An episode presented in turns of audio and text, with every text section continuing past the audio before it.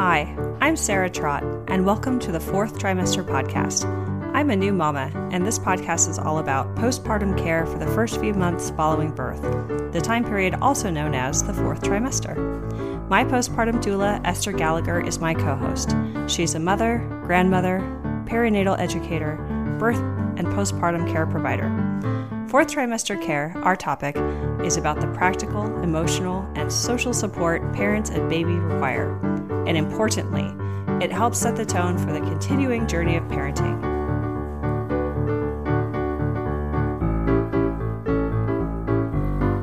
Hi, this is Sarah Trott. Welcome back to the Fourth Trimester Podcast. I'm here with a special guest today, Shoshana Bennett.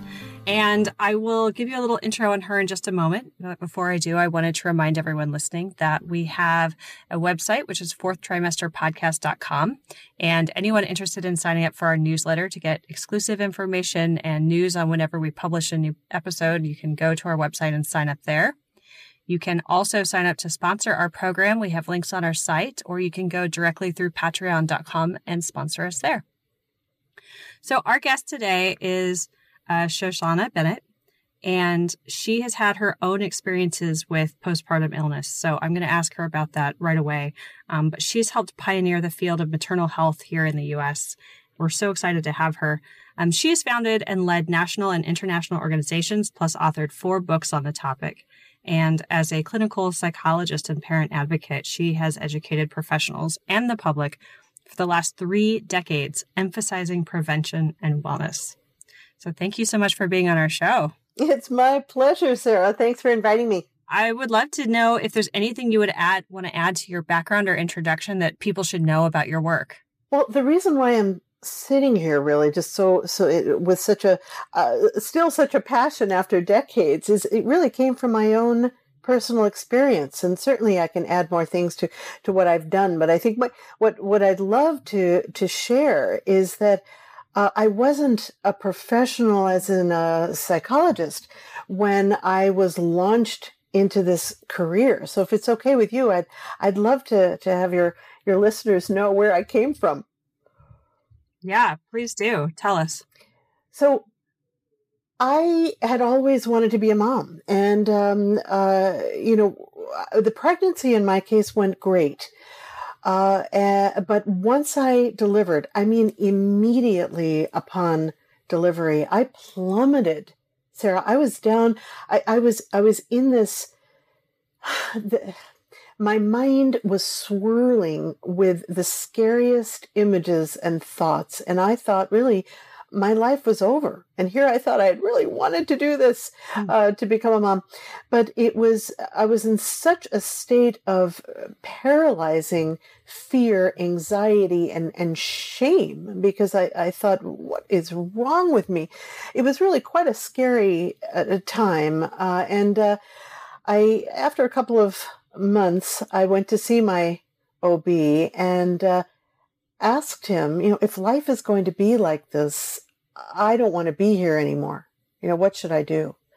And he basically just laughed and said, if, uh, you know, all new mothers go through this, Shoshana, go, go home and do something nice for yourself and it'll pass. And, you know, of course, he was confusing a very serious illness or potentially very serious illness with, with normal baby blues. Um, and, uh, uh, I did see after a few more months of the scary, scary time of insomnia and uh, uh, scary images and horrible depression, suicidal depression at that point.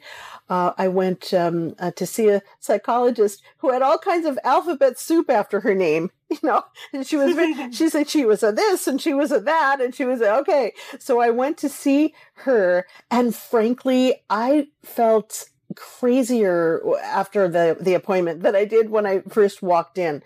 Uh, because she couldn't find a childhood issue that she was searching for, and she basically made one up. I mean, I, I she was she was saying the most absurd things about you know, my toilet training. It must have been like this, and uh, you know, my my mother must have had breastfeeding problems with me. It was very Freudian, uh, mm-hmm. very psychoanalytic, and at that point, I swore I would never open up to another um, to another professional. There was clearly no help for me. And I, I really did shut down. And frankly, Sarah, I'm, I'm quite grateful that I'm still on the planet. Uh, there were a couple of really close calls where I thought my, my baby and, uh, and, and husband would clearly be better, better off without me. My daughter, um, uh, you know, I had taught rehab therapies and uh, psychology and early childhood development and uh, special education until then. My first master's, my first profession was was as a special education instructor and taught at the community colleges in the San Francisco Bay Area. Um, so, you know, intellectually, I knew what must be happening with my infant daughter my beautiful daughter who would try to engage me, you know, as, as babies will do, try to get my attention uh, during this time. And uh, bottom line, she she eventually gave up. Uh, if she got any eye contact from me at all, it was a very what we call a flat affect, uh, expressionless. And she did grow up with an attachment disorder. Um, uh, based on this time. Thank goodness she had a very active, hands-on father. But um, you know, her daddy was gone during the day. It was just there in the evening and on the weekends. So she she had an extremely depressed uh, and anxious mother during during her days. Next pregnancy, of course, you know, as I recovered when she was about two and a half, I started to uh, see in color again. You know, instead of in shades of gray and uh, started tasting my food again. And I, I, I had a, a, thought for the first time. I, I, I, thought maybe I can be a mom. Maybe I can do this. You know, my, my hormones were coming back. My chemistry was coming back to normal. I, I know in, now in retrospect. So when I started feeling good, uh, we can't imagine ever feeling bad again. You know, um, that's the nature of, of, of depression and certainly postpartum depression. I had never been diagnosed and didn't know what the heck just happened to me and my family. So we got pregnant again, of course. And during the next pregnancy, for me, my again the pregnancy went great. Um, not everybody's pregnancy is is good. There are just as many uh, clinically depressed pregnant women as there are postpartum. We now know, you know, fifteen to twenty percent, about one in seven at least. Uh, so my daughter had me emotionally during that second pregnancy. Um, uh, but then, of course, I plummeted again uh, uh, after after her brother was was born. We're we're at about a an eighty percent risk for dropping into another uh, postpartum psychiatric illness if we've if we've experienced one already. So she lost me again. And um, uh, again, you want to talk about shame and guilt and horror, you know, because again, intellectually, I knew from my first profession what must be happening to my daughter. But I was so ill, uh, I couldn't do anything uh, about it to, to, to fix it. So again, there was no help at all until I was about a, a year into my next, you know, suicidal depression and I saw a program. I started watching a program on television with a woman eh, describing uh, what I had been going through off and on for years now. And uh, I felt two really strong emotions. One was relief that there might be a name for this mm-hmm. and, and, and there might be some help. But I also was full of rage. I, I thought, if if this is so common where were the professionals? You know, why had my family and I been allowed to suffer the way we had? So uh, um, that's really what started my advocacy, and what uh, I didn't mean to get so long-winded here, but you know, really, that's what really catapulted me into this. Still very, very depressed. Um, I posted two flyers one at my pediatrician's office and another at a, a, a local supermarket. And, and, and every week I started running support groups. Five, five to 15 women would fill my, my uh, living room uh, every week in Northern California. And I started studying everything I could get my hands on from all over the world and realized that the U.S. was, uh, you know, uh, so far behind many, many other countries in the field of maternal mental health. So it just went from there uh, it just went on from there, and I founded organizations that are still going strong. And uh, uh, eventually, um, uh, uh, went back to school and, and my kids were very, very young, but I, I, I studied and became a psychologist, got licensed, and have been uh, speaking and educating mental health professionals, medical professionals, and the public so that we can prevent unnecessary suffering and be able to launch new families as healthfully as possible. So there you go. That's that's what brings me to this to this interview, and I couldn't be happier to be part of uh, your wonderful podcast. Mm, thank you so much for sharing your personal experience. I know that that must have been a hugely traumatic thing to go through, not just for you, but for your children and your husband and frankly everyone around you who loved you because you know no one wants to see you kind of going through something especially if that wasn't your uh, steady state as it were. I, I didn't. Absolutely. I, I became this this this other person. And that's what we hear of course from from women who are suffering during pregnancy or or postpartum. Uh, we become shells of our old self. I mean who, where did the real self go?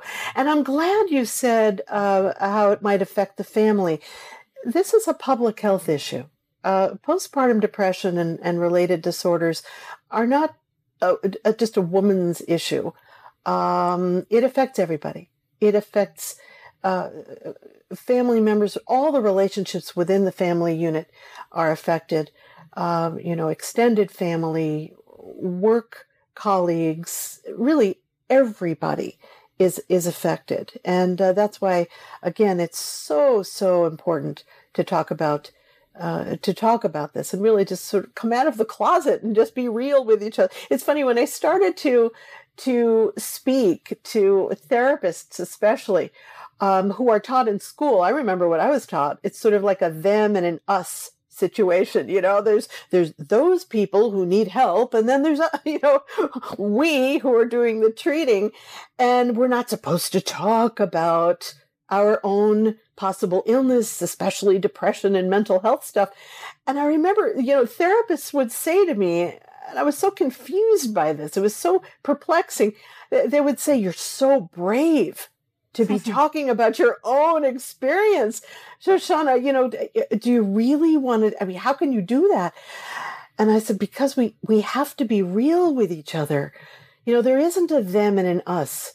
This is that we're all in this together and no one's immune to these illnesses. And if we really want to model to our clients, uh, that no shame or embarrassment should be associated with this. If we want to blow the stigma out of the water here, we have to be real. And and frankly, it didn't occur to me to be to be anything other than that. So, you know, it, it, to me, it's just so important to talk about this this stuff openly, and uh, that's the only genuine genuine uh, way to approach it. Hmm. I couldn't agree more. Where does the stigma come from and the shame? Do people think they're weak? Oh, I think many do. Before they learn uh, truly what this is and what this isn't, um, uh, sure, I think a very natural way to feel, and hopefully it doesn't, but but I think with with the majority it does uh, hit them as uh, an inadequacy, uh, a shortcoming of some kind. You know, the the myth, of course, is that everybody else is doing fine except me, uh, and that's of course not true. As we know, this is this is the most common complication of childbearing, as I'm sure you know. Uh, so. Um, yes, I think a very typical way to feel is um, that uh, uh, there's something very weak. Uh, of you know, the woman is thinking she's she's she's weak. She's not a real mom. She's not a strong woman. She's uh, falling short of of who she should be and what she should be able to do. Uh, um, and they do see it as a as a real failure.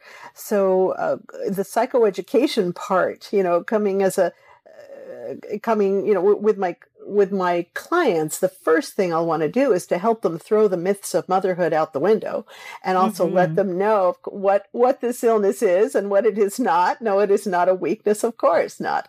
Uh, this can happen to the strongest of us and the most loving and the wisest and the most intelligent. Uh, no one's immune. And um, if it happens, it happens. And the great news is there's a ton that we can do about it. Hmm. Myths of motherhood. Oh yeah. Oh Let's my god. That. Yeah, and you know, it's it's so amazing to me that that in this day and and year, you know, the myths of motherhood are still very much alive and well. I mean, some of them right off. I mean, there's so many of them. There, there, there are myths about how we should be able to get pregnant and stay pregnant, and and and and how you know how we should feel during labor and delivery and the right way. I mean, it's you know, if you breathe the right way, you're not going to feel pain, and you'll have a, you know all, all these myths. But you know, the postpartum myths, some of them um, are, uh, you know, breastfeeding should always be easy. After all, you know, women have been doing this for thousands of years. Uh, and, uh, you know, um, our, uh, my relationship with my husband is suddenly going to be cemented together and all of our problems will disappear once we, this baby comes. And, uh, you know, the self-reliance myth, right? Like I should mm. be able to do this all by myself without any support at all. And if I were a, a, strong enough person, if I loved my kids enough, I wouldn't need any breaks. And it's all about the baby now. And I mean, there are just so many of them that are still hanging around. And often when my, uh, you know, when a woman contacts me and I, very, very um, honored to say that I have helped uh, over 21,000 women from around the world uh, to date uh, uh, help recover. Not not always with one on one. Some have been part of groups, but it is so common that once you get rid of the myths of motherhood, some of the depression, if not most of the depression, can disappear. Um, you know, it's it's very individual. I'm not saying that's true for everyone. Sometimes it's extremely biochemical, and there's there's something that needs to be to be fixed there. It could be uh, caused by many, many different things. But, you know, one of my one of the pieces of the Dr. Shosh wellness plan um, is to th- help a woman with realistic expectations of motherhood. And if this can be done during pregnancy before uh, before the event occurs and the baby comes home, I mean, all the better. Hmm. What is your wellness plan looking like? And also, I don't want to go too far, I would also want to know um, if you have any thoughts on this. What would you have done differently if you knew what you know now back when you were having your first baby? Oh my gosh, that's a perfect segue, Sarah, to to to the Dr. Shosh Wellness Plan. Uh, because if I had known then, uh, before having my first child, I, I would have taken a good look at those myths and called them just myths and fantasies. Look, I mean, some people um, have really easy deliveries and they, you know, you know, it does look that way. It unfolds that way. But I would, I would have had a very different feeling about my birth plan, which I think we should call a wish list. Agreed. Right? We yes. don't know how things are going to unfold. We don't know if the size of the head of our kid's going to be like a bowling ball. I mean, we we don't know the temperament of our child. We don't know if they're suddenly going to turn. I mean, we we don't know anything. So we can have our wishes. Um, but however things unfold, they unfold, you know?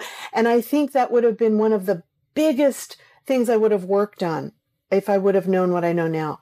To, uh, to, instead of to set myself up as this is the way to deliver a kid. This is the way to, you know, sleep train a kid. This is the way to feed. And there's only one way to feed a baby and anything else is, is inadequate. You know, I wouldn't have had such uh, stringent and rigid rules for myself.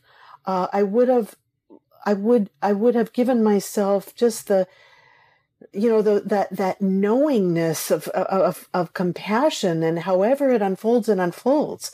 And it doesn't mean i've done anything wrong. So i wouldn't have set myself up for failure uh, first of all. And that would have changed my experience in a huge way. Would it have been enough to um, uh, make me well? No. Um, biochemically there were You know, I have, have a long family history of OCD and depression, um, and uh, other things as as well.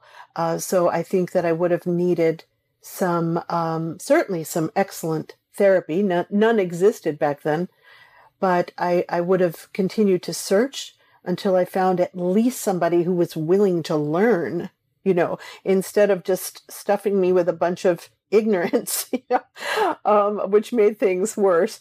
So the, the Dr. Shosh wellness plan, you know, the, the, one of the first steps is, is that throwing out the myths uh, of, motherhood and, and having realistic expectations that moms matter.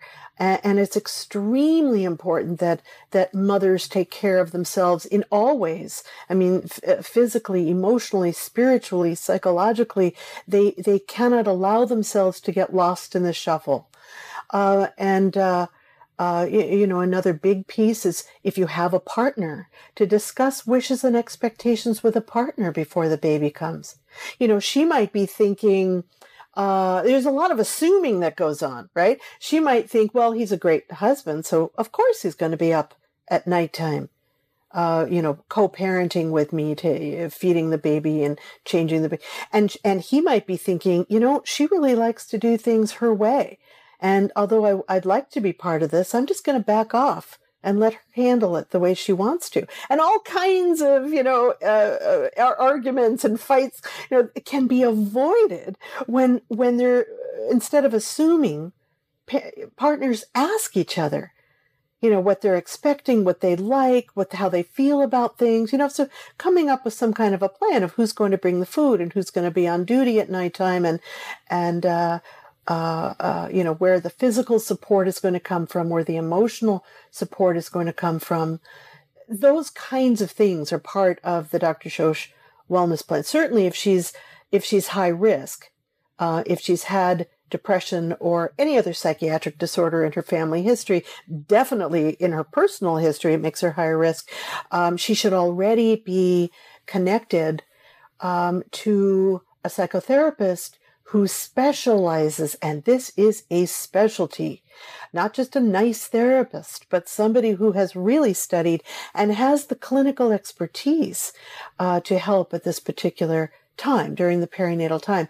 So I would suggest, you know, definitely uh, um, at least connecting, even if you you haven't already started therapy, but at least uh, being connected with somebody who can help to monitor uh, uh, monitor you.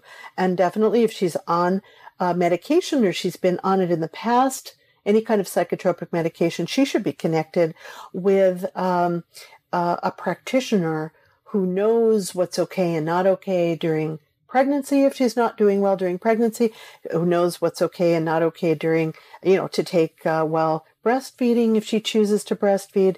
So here's, you know, there's so many things one can do in advance to to to help um, not guarantee, but to help at least minimize the uh, the severity of any bout of postpartum depression or related disorder, or sometimes avoid it completely. Hmm. What you're saying ties in so nicely with everything this podcast is about. So thank you for sharing that. Oh, um, certainly. I mean, I think regardless of of uh, depression and historical mental illness, whatever, in the family or in personal history. I mean, the things you're talking about around preparing what to expect with your partner and your support circle and all of these considerations, I mean, they just sound like fantastic preparation and uh, self reflection exercises to go through um, in any case.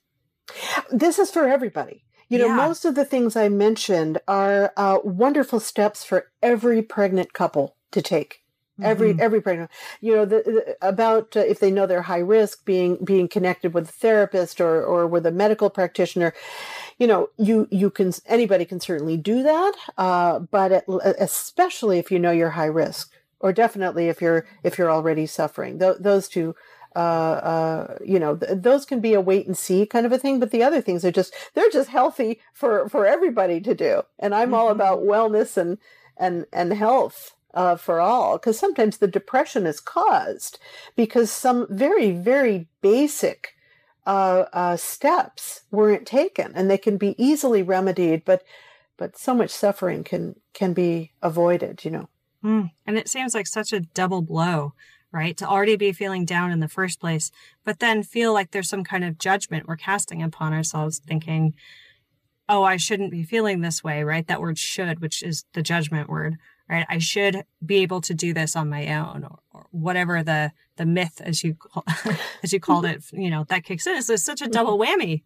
Oh, of course. And, you know, it, it's not fair that low self esteem is one of the symptoms of depression. you know, I mean, it isn't for diabetes, it isn't for other things, but here it is. Not only are we depressed, but yet part of the depression is feeling bad about ourselves, you know. Mm-hmm. So there are all kinds of, there are all kinds of signs and symptoms that loved ones can look look for too uh, you know that we we can do another podcast. Or if you want to do a show in the future about how to keep the the couple nice and juicy together you know how to keep that intimacy when the baby comes. Oh my goodness i, I could i'll give you a great show on that too. So you just let me Great.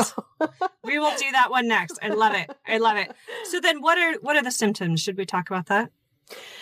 Um sure. Uh, and i'll and i'll talk you know there there as you probably know there there are uh six uh, perinatal mood and anxiety disorders. We we we concentrate on postpartum depression, which I think uh, that's what you're asking me. The signs and symptoms of postpartum depression. Yes, is that correct? Okay, absolutely. That, that's the so, one that we concentrate on the most, uh, the, the, because it's the uh, it's the disorder that happens most frequently. So, um, yeah, it's a, a, the the one in one in seven at least. So, what you're looking for is um, uh, there's often insomnia, uh, difficulty sleeping at night when the baby's sleeping. So um, uh, it, it's most important and restorative for the brain if you can sleep at nighttime when you have a chance. If the mom can't, if she's up with her head spinning or, or she, she gets to the point where, ah, she just can't relax because she doesn't know when the baby's going to wake up and she she becomes sleep deprived and, and all that is a real problem and it's a serious problem and it needs to be jumped on right away. If she finds that her appetite has has shifted more than just you know the normal appetite increase if she's using her milk to to feed um, when she's just as a vol- when her when she's eating voluminous amounts of food uh, and not feeling satiated you know she's not feeling satisfied or or if she loses her appetite which actually is more frequent um, especially when there's anxiety you know the tummy kind of feels like it's in knots and nothing looks nothing looks yummy um, uh, uh, that's a problem that, that's a problem. Uh, if she doesn't feel hungry, um, you're looking also for if if the mom is taking taking the baby's behavior personally. For instance, like a client of mine not too long ago said, "My baby doesn't like me." And I said, so what's the evidence for that? Why, why, why do you think that's so? And she said, well, well, he keeps turning his head away in the middle of a feeding session. And so she needed to be taught, uh, first of all, that that's very normal uh, you know, for a baby to pull off the breast and to look away. It's not a rejection. But when we're depressed, we often take that, you know, it's the low self-esteem thing. You know, she, she mm-hmm. took it personally. Or if you hear a, a new mommy say, uh, my baby is rejecting my milk, or, you know, just, just the, the putting herself down based on very normal behaviors of the baby, that would be a warning sign. And, you know, sometimes women feel more anxious or angry than they do depressed. So practitioners often make the mistake of asking very well-meaning pr- practitioners often make the error of, of, of, asking their patients do you think you have postpartum depression? You're basically asking your patient to diagnose herself. I mean that's never a good uh, a good idea because she might be thinking you know postpartum depression means i want to hurt my kid you know I, you never know what what she's thinking it is. So it's much better to watch for behaviors and ask about behaviors. Uh, you know uh, are you able to sleep at night when your baby sleeps? Uh, uh tell me about your appetite. Do you feel hungry or did you have you lost your appetite? Are you uh, eating so much that it's it's very unusual for you? Um, uh, and just generally do you feel like yourself is another good question. And the woman with postpartum depression won't, the gist of what she's going to feel like is, I don't know who this is. but it's not me. You know, the normal baby blues, um, that is mild and should be gone by two weeks following delivery. Um, uh, if you ask a woman how she feels and she's got the baby blues, she'll say, Well, I'm really tired. And yeah, sometimes I burst into tears for no reason at all. But I know, you know, it'll go away. It's just, it's just the, the new mommy stuff. Generally, I, I feel, I feel like I'm me.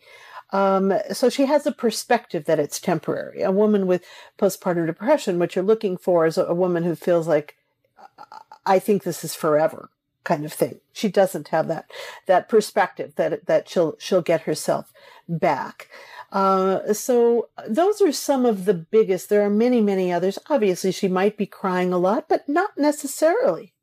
So the other thing, you know, your audience should know is that you cannot ever count on telling uh, if a if a woman has postpartum depression by looking, and um, you always need to ask those questions. And uh, uh, there are certainly other things. Uh, if a if a mommy is having a lot of worried thoughts, if her if her worry goes over the over that line of what a new mom a new moms are, are an anxious lot to begin with but i mean when the worries really start taking over her day that's when uh, she knows that she really should reach out for help and that is the the most loving and responsible thing she can possibly do for the well-being of her entire family mm-hmm. is to reach out to the right kind of help uh, to to to a psychotherapist who specializes in this particular uh, um, area. You know, many of my colleagues, um, uh, like I, work virtually. So we we work with women who live anywhere, and uh, so there's always always I I just was helping a woman in Pakistan the other day. I mean, you know, my, my clients are all over the, the world or, or those who con- consult with me and there are others. Some of my colleagues do the same. So to know that now there is help literally for you no matter where you live. And that is the best thing you can do, not only for yourself, but for everybody else you love is to get that help as soon as possible. Uh, prognosis in general is best, the sooner that you find proper help, not just help, mm. but the right kind of help. What about for someone who's just not sure? They think, hmm, mm-hmm. I can't tell if I'm having these symptoms. Yes, and so you reach out and you find out. I mean, one of the one of the things I love to do uh, from women when I get those calls is, you know, I don't know if this is normal or not. I'm not sure. Um, I'll say first thing I'll say is bravo for for reaching out to find out. Uh, sometimes I can normalize what they're going through. It sounds much more like like blues, but what I'll say to her uh, after asking her a bunch of questions and listening very carefully to to how she responds, um, I'll say if if the same uh, feelings that you're having now within the first week, you know, or maybe it's her second week postpartum, if they if it continues, call me back because there's a whole lot we can do uh, to help uh, to help you feel good. And of course, I'll give her support. Look, all all new parents need support right? So I'll always, no matter what, even if it sounds like the, the baby blues, I'll give her suggestions as to what to do. Like the Dr. Shosh wellness plan, that's for everybody, right? I'll make mm-hmm. sure she's having good physical support. She's getting regular breaks. Uh, she's, uh, you know, eating well. She's, um, uh, you know, she's got good emotional support, somebody she can lean on and be real with.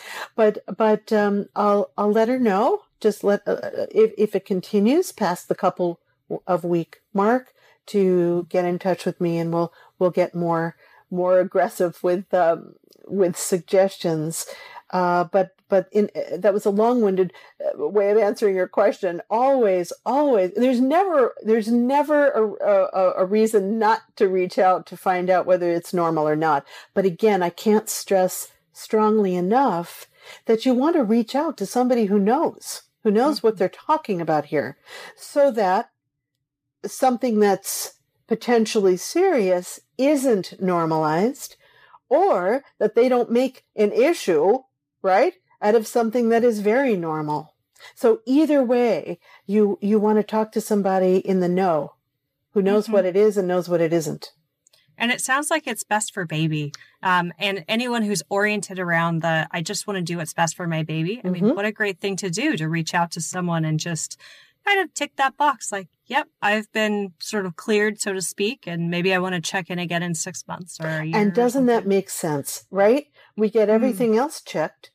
We get our incisions checked. If we have incisions, we have, you know, we have our our our, our lactation consult. You know, we're we're checking all kinds of other things for, for, for physical milestones and making sure we're healing and and doing well.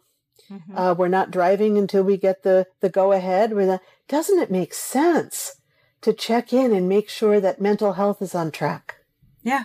And what happens? Like, what difference does it make for the child um, if they have a parent who's less, who's sort of less stable, so to speak, Mm. versus someone who has, Mhm. uh, you know, they're suffering from mental health issues that aren't getting support? Oh, Sarah, you know, by the way, I wrote um, a book just right on that topic um, uh, Children of the Depressed. So we have a plethora of data um, showing the the consequences to untreated uh, uh, maternal uh, depression, and and we we actually know a lot about uh, how the father's depression or partner's depression can can affect children too. Uh, again, this is a public health issue. Um, children are much more likely for depression themselves, for neurological issues, for developmental issues of all kinds, behavioral problems. I mean, we, we know that. So, um, again, this isn't to scare anybody. The take home message is, you know, parents need to be well and, and so children will be well.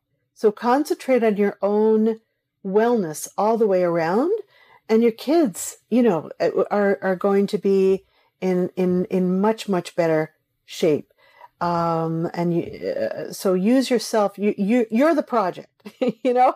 I always tell mommies you know they call me worried about their kids right? Or, or their child. I don't want my depression to rub off on them. I don't want to and i will certainly give them very practical ways that they can make sure uh, one of the reasons why I've got such a passion and my uh, for for doing this work is also to watch out for the kids. I mean, as as I told you, my firstborn uh, developed an attachment disorder. She's fine now. It took years to put uh, to put us back together again, but um, um, I will give her very uh, uh, strategic methods to to make sure that uh, her depression doesn't affect her child. But I will tell her that, you know, concentrate on your wellness rather than worrying about this and that.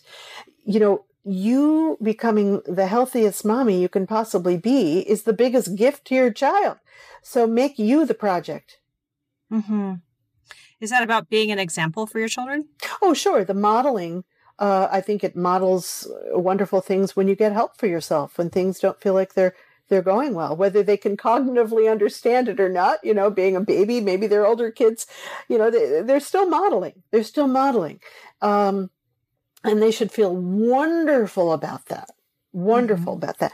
But, but also the, the, the healthier they are, their behavior can also change. They'll have the wherewithal to take care of their children, uh, um, the way they really want to. Yeah. When I was pregnant, my body felt different. My mind felt different. Yeah. I was having all kinds of like interesting things going on with me. Some were positive. Like I suddenly started not feeling car sick. Wow. That was a superpower that disappeared after I had my baby, but that was awesome. Uh-huh. Yeah. They could be positive and negative. And I think in a time period of so much fluctuation and change for Mhm. anyone within their body and their mind, um, it's maybe it, I imagine that makes it really tough to recognize signs of depression. And it sounds like, I mean, if one in 20 or you said one in 5 Mhm. 20% Mhm. of people are, ha- are experiencing some kind of depression. There's so many different types during pregnancy and, and postpartum. I mean, it must be really tough to diagnose some of that stuff. You know, yeah. I mean, generally during de- uh, during pregnancy, um, there should be weight gain, right? Yeah. Generally, she should be looking forward to what's to come. Yeah, there can be some worries about labor and delivery or what kind of a mom am I going to be, but generally, um, uh, hopefully, she's looking forward. Um, uh, you know, and um, uh, you know, generally, she's she can sleep You know, I mean, uh, uh, until especially towards the end when she's, um, you know, maybe a little bit bigger and, and peeing more frequently and stuff. But, you know, there are often during, um, during pregnancy, uh, let me just give you a, I'm, I'm going to give you an example of, of, of, of something that, that shouldn't happen, but it does frequently. Um, a woman I worked with a while back at eight months pregnant went to her uh, OB's office for a check, and the nurse, very nice nurse, asked her, "Is there anything going on that she should uh, know about?" And so, uh, what what the woman said, this woman who who later became my client, she said, uh, "Well, I'm not sleeping very well anymore," and the nurse started to laugh and said, "Well." Of course, you're not sleeping well. You're eight months pregnant. And that was the end of the discussion. There was nothing that came after that. Now, had the nurse asked one simple question, why? Why do you feel you're not sleeping? Why, why do you think you're not sleeping well? What she would have heard was, well, I've got, you know, physically I'm doing okay. A little bit of heartburn and yeah, I'm up uh, using the bathroom more frequently, but you know, generally physically I'm okay. But I just found out I'm having a girl and I was molested as a child. And I am deathly afraid that the same thing is going to happen to my baby. And my head is just spinning with so many worries I can't sleep. You see, and what, what was, what happened with this woman is that she went through the rest of her pregnancy just having horrible, you know, nightmares about things. And she was up and just, you know, she was a mess. And, and it was only about three months postpartum that she was finally uh, given a referral and I started working with her. She's now, you know, totally fine. But all of those months and and and launching into new parenthood, not sleeping, completely fraught with with worry, having you know PTSD. Uh, from what happened to her as a as a child, you know, all that all that unnecessary suffering could have been avoided with why, and then a good referral. Mm-hmm. You know, right? Understanding that there's some differences. That okay, sure, yeah, you're pregnant, so sleeping is tougher. Like that's definitely right. true. Right. But but why? Yeah, what a great question. Very simple. Very, very simple. And, and, um, you know, so I think I, I was thinking of that when you were talking about uh, pregnancy and knowing what's abnormal from knowing what's normal. I mean, like pregnant women might have some worries that come in and out, but nothing that should take over their day or their night. You know, if, if, if a, if a symptom is, is really uh, affecting functioning like that, one shouldn't wait. One mm. should, shouldn't just normalize it. One should at least ask uh, a professional in the know, you know, here's what's going on. Is this normal stuff? Uh, is there anything I should be doing about this? Will it go away on, on its own? You don't have to try to figure that out yourself. We are trained to be able to, uh, to help you with that. Yeah. And I just wanted to ask you, um, just changing the subject ever so slightly. Um, I have read instances and like heard of instances of women sort of temporarily going on, um, going on medication and then coming back off. And I mean, is there anything wrong with that? Uh, especially if it's just maybe during this time period? Are you talking about pregnancy or, or, or during pregnancy or postpartum? Yeah. yeah. either one. The answer is the answer is yeah. yeah. I don't mean to push my wares, but I wrote, I was asked to write pregnant on Prozac because there's, there's so much hype out there. you know, there's horrible stuff that, that the so-called research that's not, you know, just so many holes in that, in, in, in that research. I hate even to call it research. Um, yeah, we know enough at this point, um, to know that, um, uh, antidepressants are, uh, and again, I don't give medical advice. You know, I don't. I'm a, I'm a PhD, not an MD. But we do know enough. If you ask any any uh, researcher who who does the the excellent kind of real research or practitioners, uh, you know, MDs, psychiatrists who who specialize in this in this particular field, they'll they'll tell you, you know, that that uh, yes, you can certainly go on medication, antidepressants, and some others during pregnancy and postpartum, and if that's ex- if that's what the woman actually needs, in order to be well, that's precisely what she should do because there's some real danger to not getting treated um, if if it's medication that you truly need.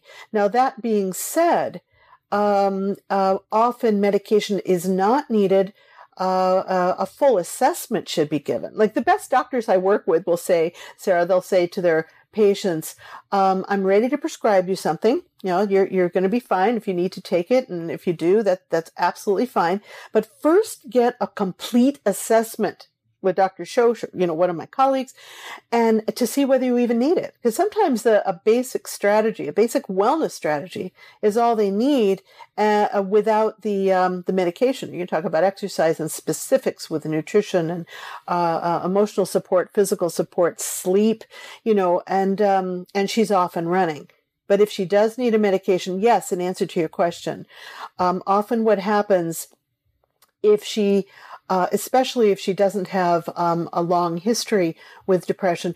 The uh, it's these are acute disorders. They you you take the medication for as long as you need it, and then a few months more, and then you are slowly weaned off, and you just go on with your uh, with your merry life, and uh, uh, you're fine. So another myth, you know, works as a as a, a, a barrier to many women even reaching out for help because they're thinking I'll be stuck on a medication and that means I'll be on it forever. And no, uh, that is uh, that is typically not true. Uh, again, unless she has a, a, long history and she's always been on medication, typically um, she's on it for as long as she needs it and then she's weaned off. And what do you think is better for baby? Kind of just going through the depression and not introducing any drugs to the system, um, especially while pregnant, right? Because they're um, yeah, I'll just leave it at that. Or or taking the drugs. And I guess the other part of that question is what are the risks that that someone kind of exposes the baby to if they let a depression go unchecked during pregnancy? And again, this is why a woman wants to work with somebody with the clinical expertise uh, to be able to not only give them the data about, you know, so that they can make a really good choice for themselves, but they, part of that data is knowing that pregnancy crosses, excuse me, the, the, the depression itself can affect the baby in negative ways. It, it crosses the placenta. Uh, it actually changes the uterine environment um, in ways that, that we think could be uh, damaging. Uh, we know from very good research. So look, I, I am no lover of big pharma. I need to tell you, I, you know, mm-hmm. I think, you know, natural whenever possible. And, and, you know, who wants to take an antidepressant if they don't need to? But from everything we know to date, you know, if you were to ask the, the, the really excellent researchers, um, uh, who, who do fabulous work, the independent researchers and, um, uh, and, and also the, the psychiatrists and other medical practitioners who truly specialize in following this this particular uh, area, uh, they would say they'd agree with me. They'd say that if she truly needs the medication in order to be well, it is better to take it than not to take it. Um, and it, it will be much better for all concerned. I mean, the risks can be much more if you don't take a medication. Um, might she be able to use um, uh, alternative medications?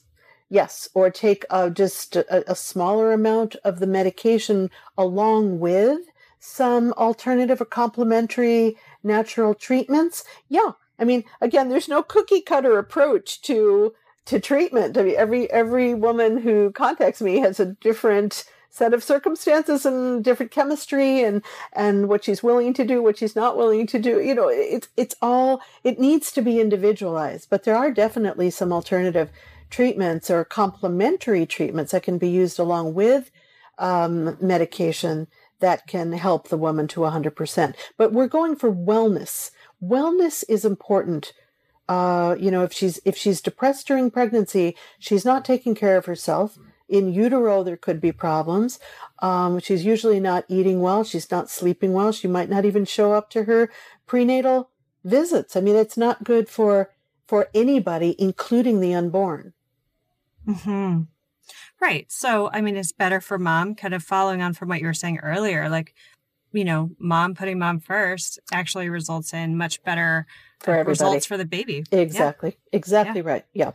Um, health wise too. I mean, there's all kinds of risks. That's right. Um, okay. You mentioned natural, natural, um, preventative treatments. What are those? Well, some of the alternative uh, uh, treatments we know, and again, uh, what works for one might not work for the next. I mean, the, the best treatment for each woman is the one that works. you know, mm-hmm. as long mm-hmm. as it's safe, right? So, I mean, uh, the neurobiofeedback is is used. You, you know, there there is uh, tra- uh, tra- magnetic stimulation, transcranial mag- magnetic stimulation, the TMS. The um, uh, there, I mean, acupuncture has been shown to be you know, certainly very relaxing, uh, good for anxiety, uh, and and some depression. Um, light therapies ha- have we have some data with a couple of different kinds of light therapies, the light box kind of therapy, and also uh, there's a website called Low Blue Lights, L O W B L U E L I G H T S uh, dot com, uh, and they have the best lenses that can actually like, help melatonin start flowing. You put you put them on like two or three hours before you go to bed, and it's they're pretty pretty amazing, you know, natural, very uh, non-invasive therapy. So there are a number uh, I mean, massage is now coming out in the data uh, for having some some benefit, at least for general well-being. Uh, omega three fish oil. We have um, a data about the preventive um, uh, uh, uh, aspects of taking omega three fish oil as well as treatment, not as an alternative treatment, not instead of medication necessarily, but certainly as a complement. And it can definitely uh, uh, help. We have the most data that, uh, it, from omega 3 fish oil than we do any other complementary or alternative treatment, as a matter of fact. So there are a number of treatments emerging uh, in the research with some really good information behind it. Um, and we're getting more and more all the time. Mm. I always get a lovely endorphin kick from working out. And yeah. I know there's so, oh, I mean, that's a whole other topic. Sure. Right? But that's part of, that should be part of the wellness strategy. If you, you know, the, the exercise, the physical support, the emotional support, you know, the breaks, the myths, throwing the myths and fantasies out the window, you know, the, the, the talking about ex- expectations that are realistic, um, uh, you know, all of that should be part of the basic wellness strategy. So hopefully the exercise is there no matter what, you know, but these mm-hmm. are things that you can, you can add. You know, it could be in addition or, or, or, or tr- not only trying to help you prevent a depression, um, or an anxiety situation, uh, but also to help treat. But exercise, mm-hmm. you definitely want to want to get in some kind of some kind of exercise to uh, uh, for your for your mental health, not just your physical health. Right. Absolutely. Um, so you've mentioned a couple of your books. Um, let's maybe kind of go through those. What are the resources you might recommend for parents? Um, obviously, our we have no uh, relationship here other than having you as a guest on our show. Just for like full disclosure, there's this is not a sponsorship thing at all. But right. um, like, what resources do you recommend? We've we've had Jane Honikman on recently recommending PSI and the Institute, but Sounds like you would second those.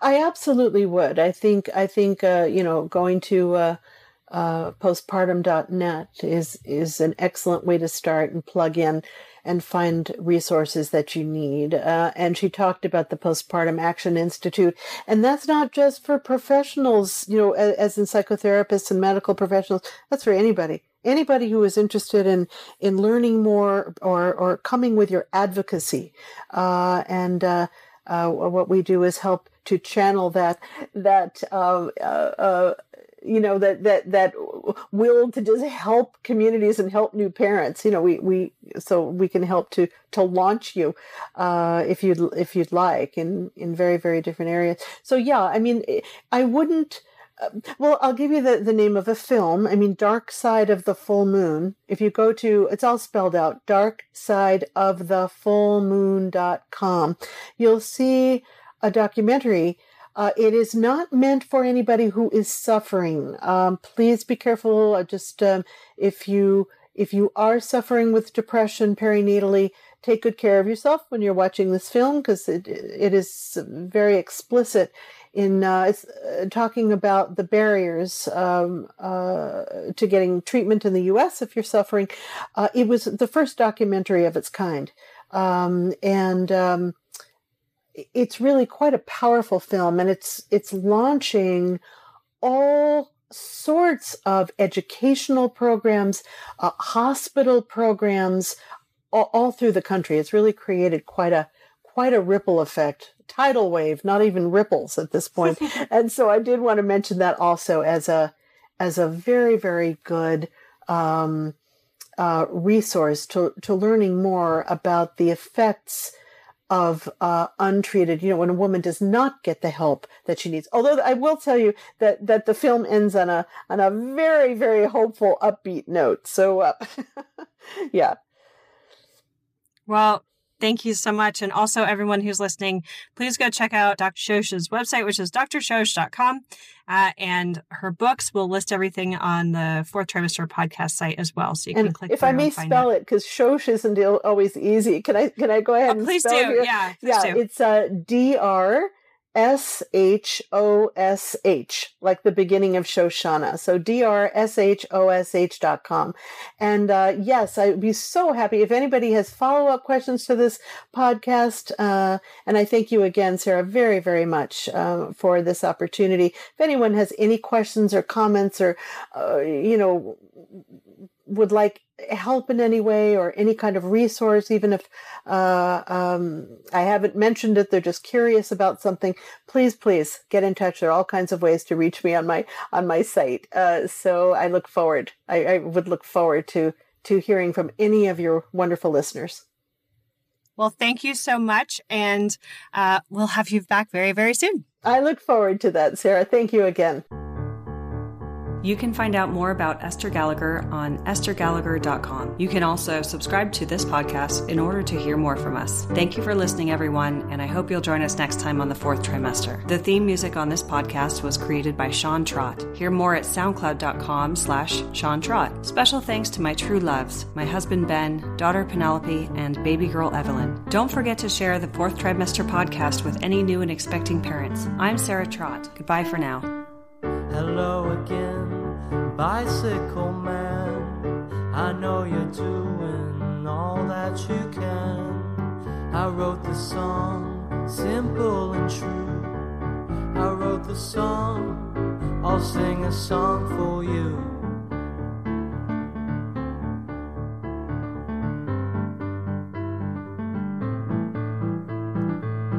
You got your wheels, you got your gears.